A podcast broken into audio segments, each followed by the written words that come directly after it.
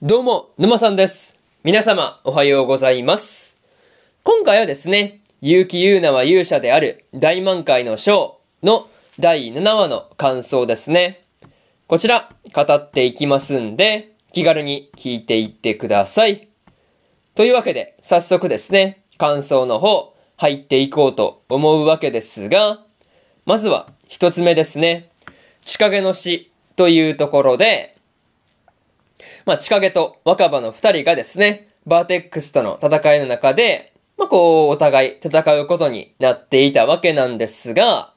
まあ、最終的にはですね、若葉をかばって千影が死んでしまったっていうところがですね、なかなか辛すぎる話ではありました。またね、こう、バーテックスを倒した後と、まあ、こう、バーテックスとね、実際戦っている若葉を見ているときに、千影が若葉に憧れているような、こう、まあ、言葉というかね、まあ、そういう言葉を漏らしていたりするっていうところもですね、まあ、結構、まあ、印象的なところではありましたね。まあ、あとはね、こう、千影の勇者としての、まあ、こう、衣装というか、まあ、衣装と武器がですね、まあ、こう、解除されてしまったわけなんですが、まあ、戦いの中でですね、こう、真珠様に見放されるようなことがあるのかっていうところで、まあ、結構驚かされたところではありますね。そう。結構ね、これに関してはバーテックスがいる中でね、解除されたわけですから、まあ、これに関しては結構びっくりしましたね。そう。なかなかひどいことするなとは思ったんですけど、まあ、あのまま若葉がやられてしまったらね、元も子もないから、まあ真珠様の判断は正しかったりするのかなっていう風にも思ったりしました。まあにしてもね、若葉が一人で仕掛けを守りながらバーテックスをね、次々に倒していったわけなんですが、まあ、でもね、それでもこう、やっぱり仕掛けが割って入らなかったら死んでいたのは若葉だったっていう風に思うと、なかなか恐ろしいなと感じましたね。まあそういうところで、一つ目の感想である、仕掛けの死というところ終わっておきます。でですね、次、二つ目の感想に入っていくんですが、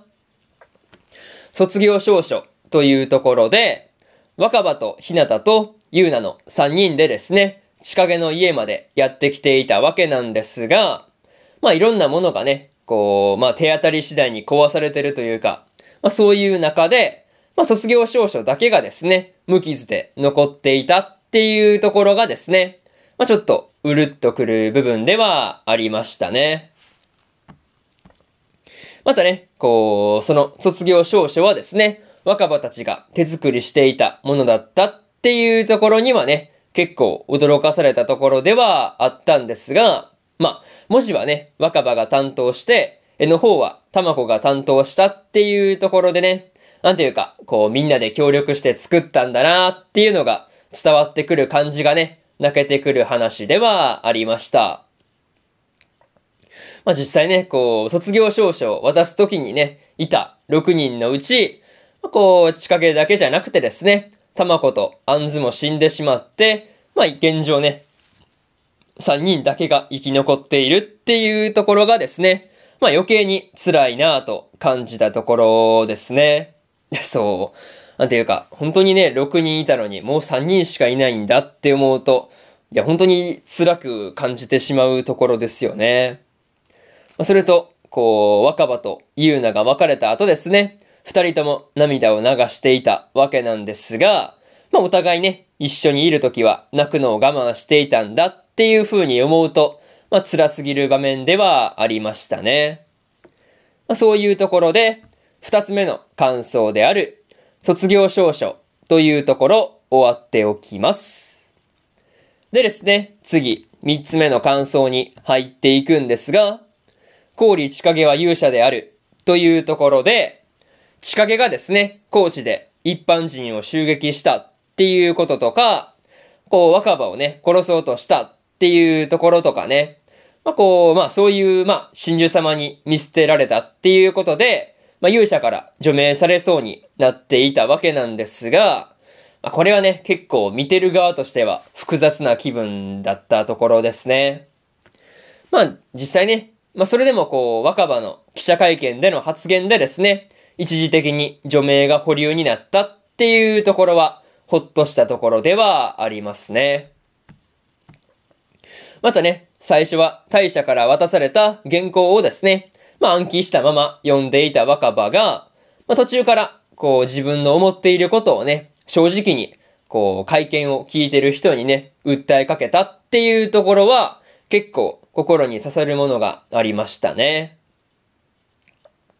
あとはね、こう、勇者には力はあるけど、神ではなく人間であるっていうこととか、まあ、人間と同じようにね、傷つき苦しむことがあるっていうことをね、はっきり言い切ったっっていうところもね、良かったんじゃないかなっていうふうに、まあ、あくまで個人的にはね、思ったりしましたというところですね。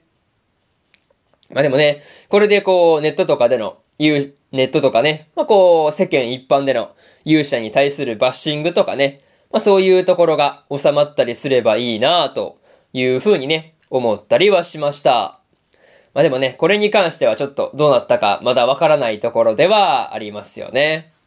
まあそういうところで、三つ目の感想である、氷千影は勇者であるというところ終わっておきます。でですね、最後にというパートに入っていくんですが、今回はですね、若葉と仕掛けが戦うところからですね、仕掛けが死んだ後のことまで話が進んでいったわけなんですが、ま あこれによ、これによってですね、勇者が残り二人っていうところがですね、まあなんとも言えない気分になったところではありますね。またね、勇者の、こう、母妃のところでですね、玉子と杏の名前がね、こう、まあ、掘られていて、まあ、こう、仕掛けの名前が掘られていないっていうところもね、まあ、見ていて複雑な気分になったところではありますね。